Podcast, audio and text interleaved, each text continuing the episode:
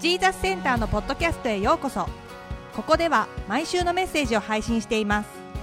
ジーザスセンターの詳しい情報はジーザスセンタージャパン .com をチェックしてください。えーある美容室にお客さんが入ってきました。アメリカ人のお客さんです。で、えー髪を切っていただくとその主人がこう言ったんですねお金はいりません。ボランティアでやってますので、えーそのアメリカ人の男性はすごく喜んで Thank you ありがとう、ね。えーそう言って出ていきます。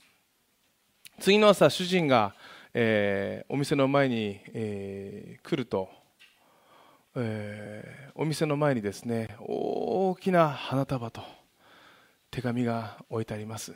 読んでみると昨日のアメリカ人でした。ありがとう。そう言って感謝を表したわけですよね、えー次の日イタリア人の男性がやってきました、えー髪をね、えー切ってあげます。主人が、えこう言います。お金はいりません。ボランティアなので。そうするとありがとうございました。そう言って帰っていきます。次の日の朝主人が、えーその散髪に来ると大きな箱にたくさんの食べ物が入っています。中を見るとピザパスタねそうスパゲティ。ああ昨日のイタリア人かな、ね、そう思ったんですね。主人も感謝したんです。次の朝日本人が来ました。髪を切っていきます、ね、そして切って、えー終わってからですね、えー主人がこう言います。お金はいりません。ボランティアなので。そうするとその日本人の男性は深々と頭を下げて帰っていきます。主人が見送るともうずっと最後まで何度も何度も頭を下げて帰っていきました。次の日の朝主人がお店にやってくるとお店の前に長い行列ができてるんです。テントを張ってる人もいるんです。その行列はビルの後ろまでです。後方まで行って聞いてみるとここはタダで髪を切ってくれるらしいっていうんですね。え先頭に行くとですねテレビ局がやってきてます、ね、何時から朝並んでるんですか？主人はびっくりしたそうです。まあこれはですね、えーそれぞれのこう国民性を表しているような話ですよね、まあ、国民性文化を表している話です。まあさまざまな国にはさまざまな文化がある。うわ今日すごいですね。日本人もいればインドネシアイギリスで時間を過ごした人アメリカ人の人、ね、フィリピン人もいる。それぞれにねさまざまなすみません文化があると、えー言っていいですよね。あの私、えー、と式結婚式のね詩式をするんです。この前も詩式してきましたね。そして詩式をした人もいますねあそこにね。で僕ねあの結婚式の詩式をするときにいつも時間があればあの結婚カウンセリングといって一度会ってそして聖書から結婚とはっていうのを学びます。でいつもお伝えするのがさまざ、まな、ねまあ、ことはあると思いますけれどもあの2人が、ね、一緒になるということはですねすごく難しいことなんですよってお伝えします。なぜかっていうと太郎君と花子さんがいるとしたら太郎君は太郎君の家庭で育つ。花子さんは花子さんの家庭で育つ。そうするとですね全く違う背景と文化があるんですね。この全く違う文化が一つの家庭でそれがこううんとね、になっていくわけですよね。例えばご飯の食べ方ご飯の作り方、ね、それだけじゃなくてお風呂はどうやって入れるのか誰がお風呂を入れるのか？お皿は誰が洗うのか？掃除は誰がするのか？いやどうやってするのか？さまざまな文化がですねそこで交わるわけですよね。国際結婚してる人もいらっしゃいますね。国際結婚ね。でも国際結婚してなくても同じ国民だとしても全く違う文化がねその一つの家庭に入ってえー来るのでぜひねそれぞれが話し合って、えーそしてね素晴らしいまた新しい一つのね家庭の、まあ、いわゆる文化、まあ、家庭を作ってくださいっていうふうにねあのいつもお話しします。まあ、あの全ての人には文化、えー、そしてね、えー、まあ、家族背景さまざまなものがあるという話でしたけれども、えー、私たちが詩篇この、えー、旧約聖書を学んでいくときにあの私たちが知るべき、ね、ことがあります。それってそれはですねその詩篇がどういうふうに書かれたのか、え、時代背景はどうだったのかじゃあどういう状況で書かれたのか誰が書いたのかその人はどういう背景があったのか。それをですね私たちが知ってから詩篇を学んでいくと全く、読み方が変わってくるわけですよね。なので今日もね、え、少しこの今日の詩篇41編の、ね、背景を考えたいと思うんですけれどもこれはじゃあ誰が書いたのかっていうとダビデです。ダビデはイスラエルの2代目の王様です。紀元前1000年頃に活躍した王様です。イスラエルでは初めて王国ができました。ねまあ、今ね、イスラエルとガザの地区でね、えー、いろんなことが行われています。今ね、そのイスラエル共和国ってありますけれども、初めて国ができた、イスラエルとして国ができたのがこの紀元前1000年頃、1代目はサウルです。じゃあどうやって王様があ王に、ね、任命されたかというと、えー、国民投票じゃないんです。必ず神様に選ばれるんです。サウルも神様に選ばれた王でした。でも彼は神様の前に罪を犯してしまうんです。神様も当時の、えー、預言者サムエルも悲しみました。でも神様が大丈夫心配することはない。もう次の王を選んでいるから。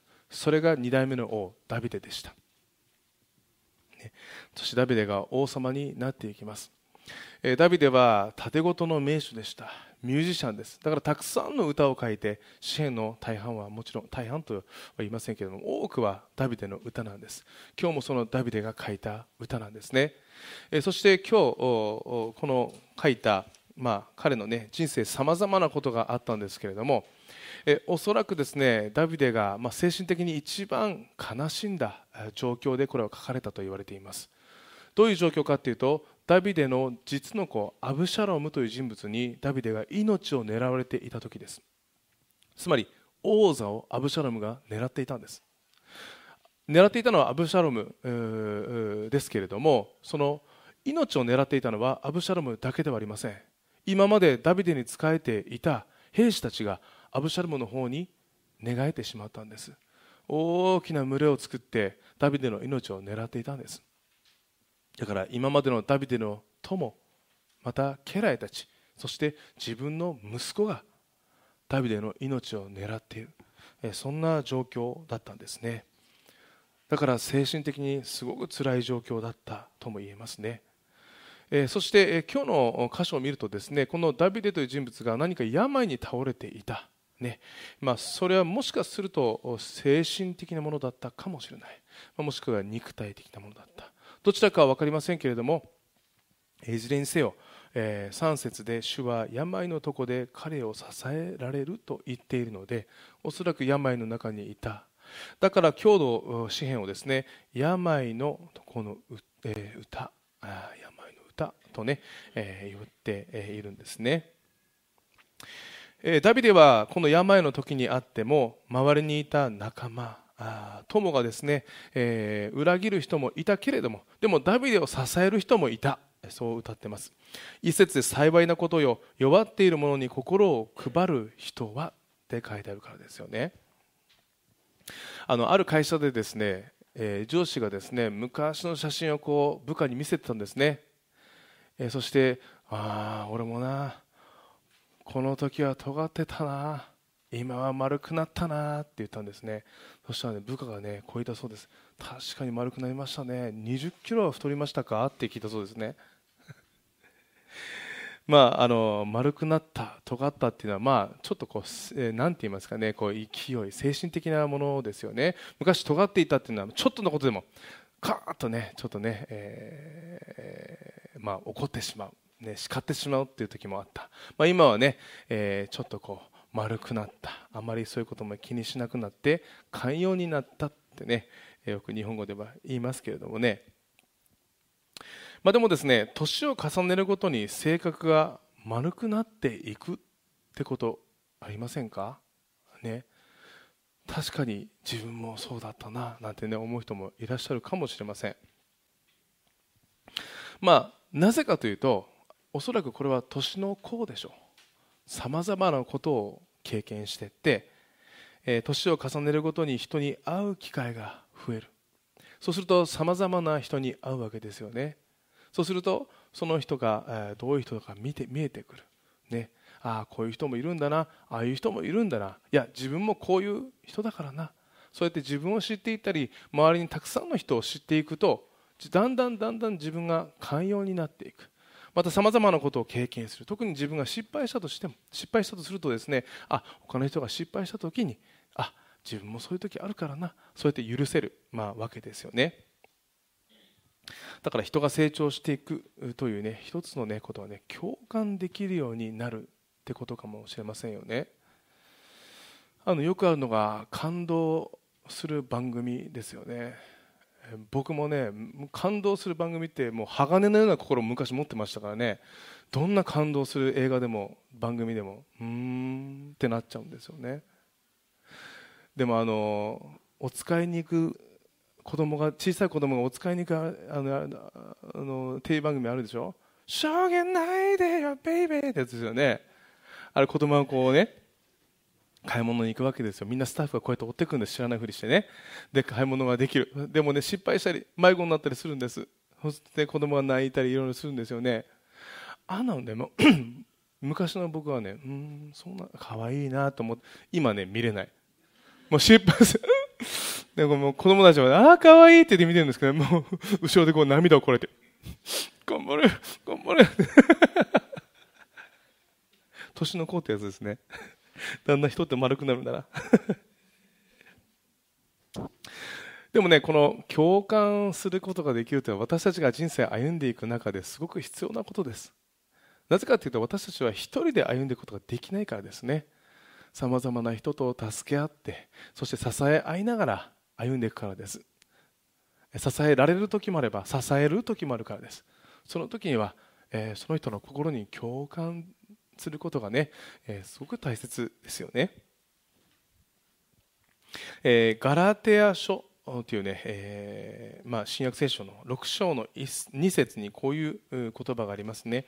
互いの重荷を追い合いなさい。そうすればキリストの立法を成就することになります。ね、互いに支え合いなさい。誰かが重荷を負ってたとしたらそれを持ってあげなさい。励ましてあげなさいと言ってるわけですよね、えー、ダビデは今日の歌の中でも自分が病の中にいる中で、えー、他の人に優しくされて助けてもらっている、ね。えー、時にねこう言っていますよね。え1節から3節で幸いのことを弱っている者に心配をあ心を配る人は主は災いの日にその人を助け出される。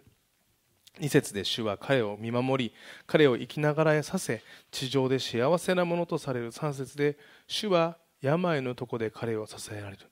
病む時にどうか彼を全く癒してくださるように。これはねダビデの祈りなんです。ね。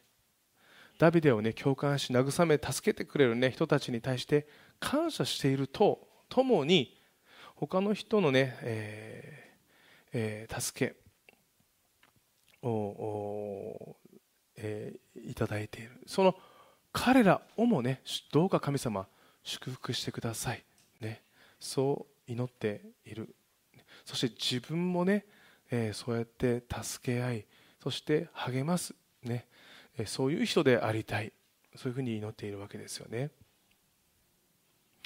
あのかつて NHK でマザー・テレサというね、えー、人物の、まあ、有名ですよね。マザー・テレサの働きを紹介するドキュメンタリーが放映されました。その中で、えー、孤児を抱くマザー・テレサの姿があったんですね。で、えーまあ、違う孤児の子はですね顔に輝きを失った。失っていた。でもですねそのマザー・テレサが来てそして抱かれてそして頬ずりをされる。そして、えー、語りかけられる、ね、そうしているうちにそのこの顔が次第に輝き始める、ね、そういうシーンがあったんですね。でまずはですねその時のインタビューでこれが人間という存在存在なんだと言ってたんです。自分の存在が認められて受け入れて理解されて大切にされて、えー、初めて彼らが生き生きとする。これが励ましであるってこう言ったんですね。私たちもね このように毎週日曜日顔を合わせたりまたねそれぞれが家庭を築いていたりします。これがですねただ集まるただ一緒にいるただそういう組織や関係ではなくていつもね互いが励まし合える支え合える許し合えるそういうね中でありたい。そしてこれが神様が私たちに望んでいることである。これが今日のね一つ目のポイントです、え続いてですね4節から9節までを見ていくと、え自分に近かった者たちが裏切っている。そしてねなんと彼らを呪っているような祈りなんですね。である人はですね神様に、えーえー、どうですか？祈ってますか？って言うとああ祈り方がわからないんですって言うんです、ね、でもね今日のダビデの歌を見ると何を神様に言ってもいいんです。何か皆さんがうーって思っていたらそれを神様に告げればいいんです、ね、また喜んでいることがあればそれを神様に伝えればいいんです、ね、神様のへの祈りとかねっていうのはなんかこう形式的なものがあるわけじゃないんです。天にますます我らの父よって言わなきゃいけないわけじゃないです。急に神様って言ってね神様がおって言ってびっくりするわけじゃないんです。いつも私たちの心を注ぎ出すだけでいいんです。ダビデの祈りを見るとダビデはいつもどんなことだとしても神様に自分の心を注ぎ出している。ということが分かりますね。詩篇の50編の15節で、えー、悩みの日に私を呼べ、ね、だから喜びの日だけじゃないんです。神様は悩みの日にも呼びなさい。こう言ったんです。私はあなたを助けあなたは私を崇めるだろう。崇めるだろうということは必ずその祈りが聞かれて必ずそれをその状況から助け出されてああ神様ありがとうございました。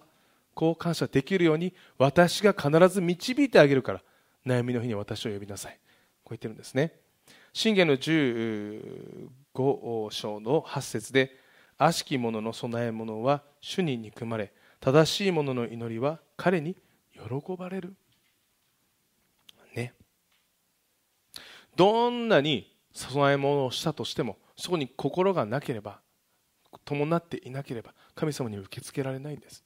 でもね、えー、ただ神様に祈りを捧げる人を神様喜んでくださるってことですよね。あのある山奥での話なんですけど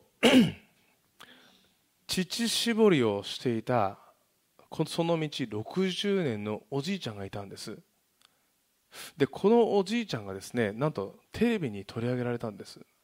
なぜかっていうとこのおじいちゃん乳搾りをしてると時間が分かる、ね、1分と間違わないでこのおじいちゃんは時間が分かるんです。テレビ局もそのおじいちゃんのところに行きます、ね、おじいちゃんすごいですね。分かるんですってね。そうじゃな。じゃあやってもらいましょう、ね、そしておじいちゃんがいつもの場所に座るんです。そしてじゃあって言ってね牛が来るんですね。うち乳搾りを始めます、えー、そしてレポーターがここに聞くんです。おじいちゃん今何時ですか？うん。10時37分じゃって言うんですね。テレビ局が時計を見ます。ぴったりとあちあの合ってるわけですよね。間違ってないわけです。すごいですねおじいちゃん。これはね60年というね月日がおじいちゃんをそうさせたんですか？でもなんで乳搾りをしてると分かるんですか？うーん分かるんじゃっていうんですね。すごいですねこれ、えー、じゃあこれはでも私にはできませんよねってレポートが言うんですね。そうするとねお前にもできるって言うんですね。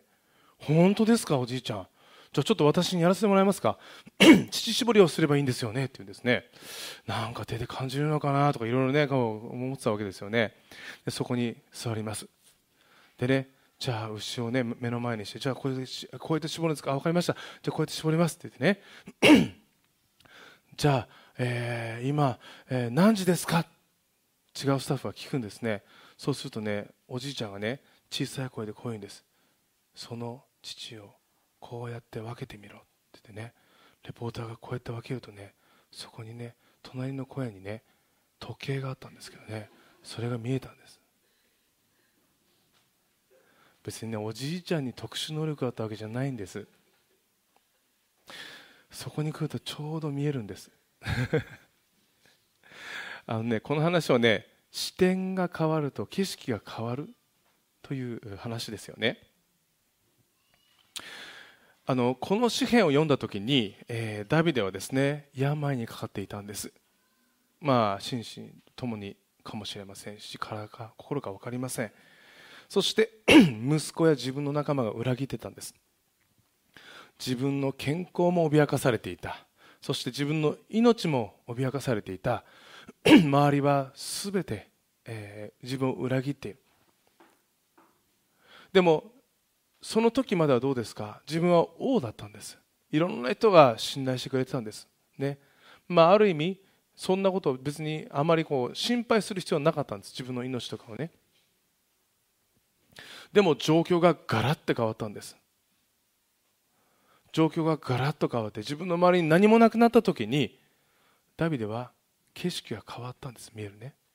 視点が変わったからです。今までは全てを持っていた。でもその全てが崩れ去った。そしたら視点が変わったんです。そしてそこで見えたものは神様ご自身だったんです。今まではたくさんの人が自分を支えてくれた助けてくれた。でもその人たちがいなくなってしまった時にじゃあ自分は誰に頼ればいいんだろう。そう思った時に見えてきたのが神様だったんです。あのよく神様が遠く感じるとか近く感じるっていうふうに表す人いますけれどもね。あのそれは間違ってます。神様は別に遠くに行かないんです。僕たちの心が遠くなるか僕たちが見る景色が変わってくるんです。ね。なんかこう見えなくなる時があるんです。そんな時はねなんかこう必要がすごくたくさん満たされていたり何かこうさまざまな状況によって見えなくなってくるんです。そんな時はね私たちの視点を変えるべきです、ね、確かにたくさんの状況さまざまな状況を見てもねたくさんのものは満たされている。でも自分がその状況から心を謙遜にして神様を見上げるようにするときにいつも神様は私たちと共にいてくださるんですよね。えー、今日の箇所でも12節で誠実を尽くしている私を強く支えいつまでもあなたの御顔の前に立たせてください。褒むべきかなイスラエルの神主とこしえからとこしえまでアーメンアーメンと祈っているわけですよね。ダビデは自分が見る視点が変わった時に神様ご自身がはっきりと見えるようになったんです、まあ、もちろんダビデはその前にも神様を見上げていました。でも改めてその視点が変わりそしてもう一度神様を崇める。そういうね祈りを歌っているわけですよね。確かに私たちがあまああの本を読んだりねまたクリスチャンという人で有名な方々を見ていくとこう体が不自由になったり何かがこうあった時に神様を知るという人がね確かに多いかもしれませんよね。あの今日そっちの表にはないんですけれどもしげさん次のスライドお願いできます。あこれか。あじゃあ大丈夫です。ちょっと。あ大丈夫。あえっとそのまああそれですね。それ。はい。まばたきの詩人と呼ばれる水野源三さん皆さんご存知ですか？すごいね。素晴らしい詩を書く方でしたけれども。この方はですね9歳の時に赤痢にかかってしまって脳膜炎を併発して体の自由を奪われてしまったわけですね。もう唇さえも動かなくなってしまった。で瞬きしかできなかったんです。でもねそのベッドの上で、えー、牧師のメッセージを聞くんです。そして彼は神様を知ってイエス・キリストを救い主として受け入れ、えそしてクリスチャンになっていくわけですけれどもね。その後この水野さんの人生に光が与えられたわけですよね。こんな自分でも何かできないか。そして水野さんはまばたきだけで詩を書いていくんです。こうやって日本語の50音をこうやって、えー、羅列があるわけですよね。それを指していきます。自分が、えー、そうだと思うところで水野さんがパチッとまばたきするんです。それを書き、えー、続けていくと言ってそのね詩を書いていった。というね、えー、方ですよね。えー、そしてね、えー、本当にたくさんの人を動かす、えー、喜びとね希望に満ちた詩を書いた方です、えー、また有名なのが星野富弘さん。この次ですね。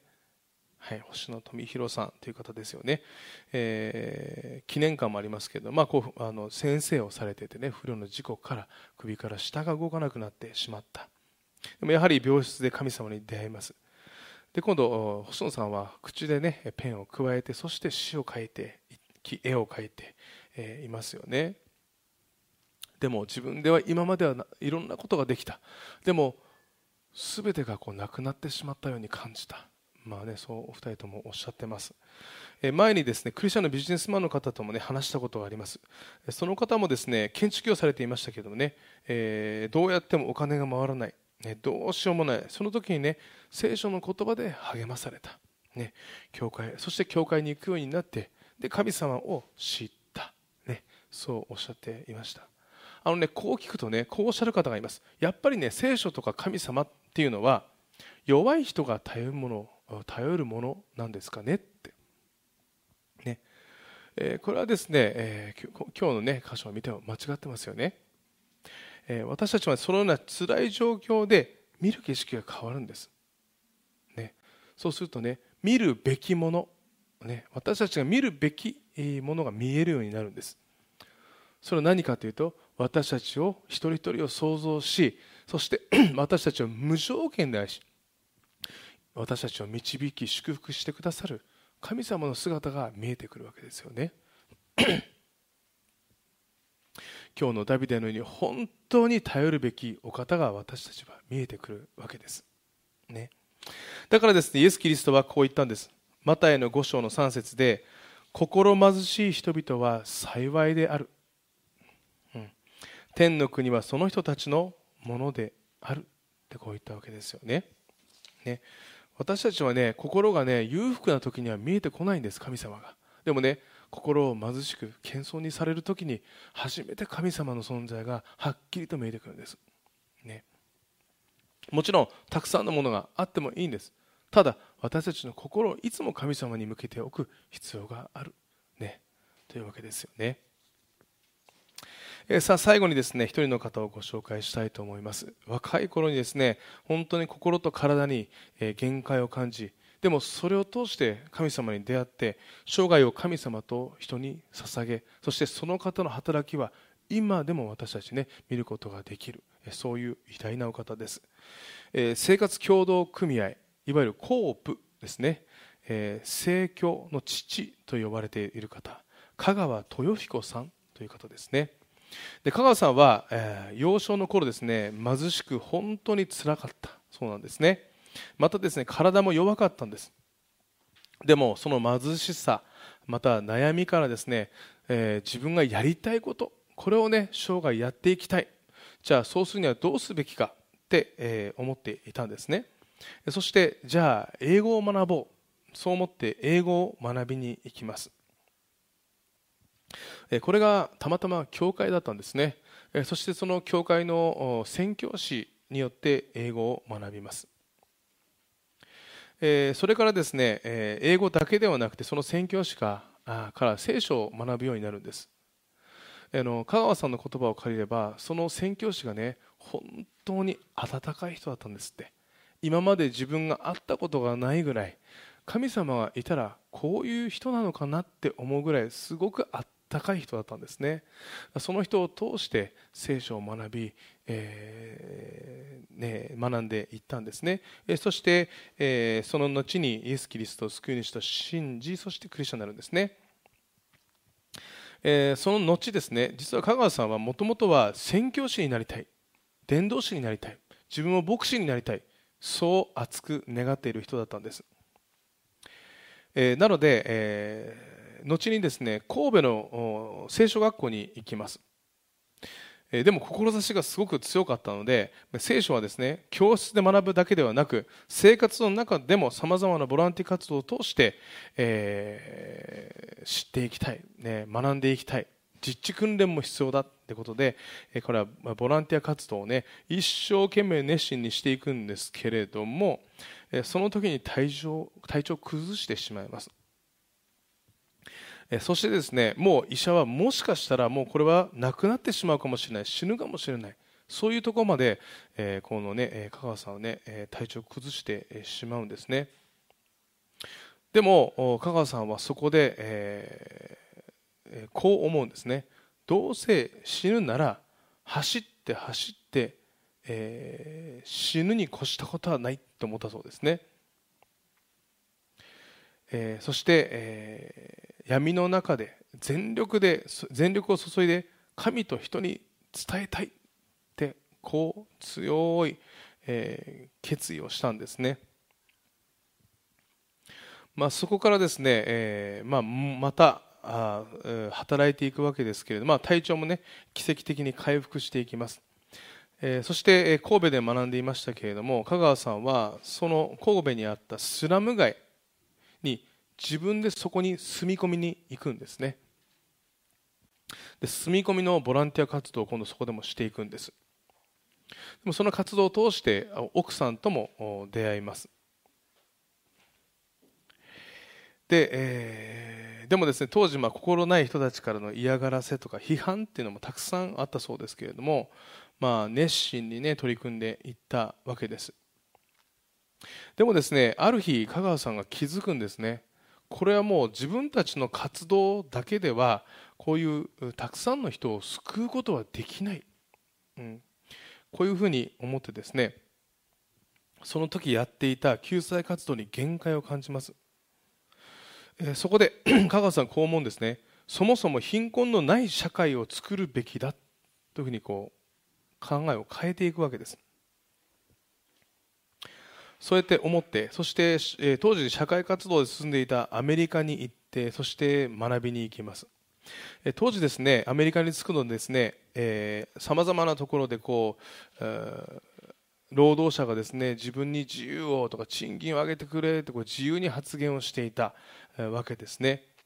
だからその時その時それを見てびっくりしてですねあこういうふうにして労働者も物事が、えー、言えるようなねそういう組合を作ったり人々が団結してそうやって言ってもいいんだってねそうやって、えー、思っていくわけですね、えー、そこでアメリカでたくさんのものを学びそして帰国後ですね香川さんはここにもありますけど視線を超えてっていうね、えー、自伝の小説を書きます。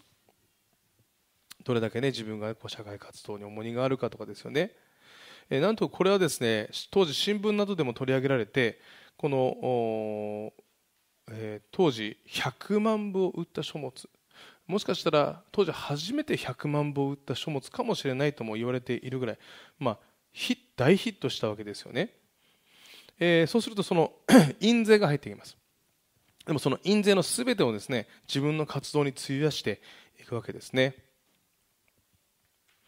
そして、えー、労働者たちにですね自分たちの、まあ、基準とかを、ね、上げるように賃金を上げるようにこういうこともできるんじゃないかって提案してですね労働組合を作ることを教えて、まあ、会社と対等に話し合いをすることができる環境を、ね、提案したり作っていったんですね。でまた当時農民たちを、ね、こう守るそういう農業の共済保険を作っていくんですこれはですね、えー、現代でいう JA 共済のことなんですね。これも作っていったわけです。そして何よりですね、えー、先ほども言いましたが全国で人々の暮らしを支える生活協同組合。ね。こうやってこうやってピンピッピッってねやっておくとこう食べ物を届けてくれるわけですよね。コープを立ち上げる、まあ、今でもね香川さんの精神をその会社や団体を通して見ることができるわけですね。あのこれらの香川さんの活動の源力の源思いの源はもちろん聖書の神なんですねで自分を愛し導いてくださる神様のように社会の中で神様の愛を流すことそれにフォーカスしたんです香川さんの著書でですね、愛の科学という本があります。その、ね、表紙にこう書いてあるんですね。愛は私の一切である。ね。えまさにこの香川さんの働きその源は愛だったんです。この人にも愛を届けたい。この人にも愛を届けたい。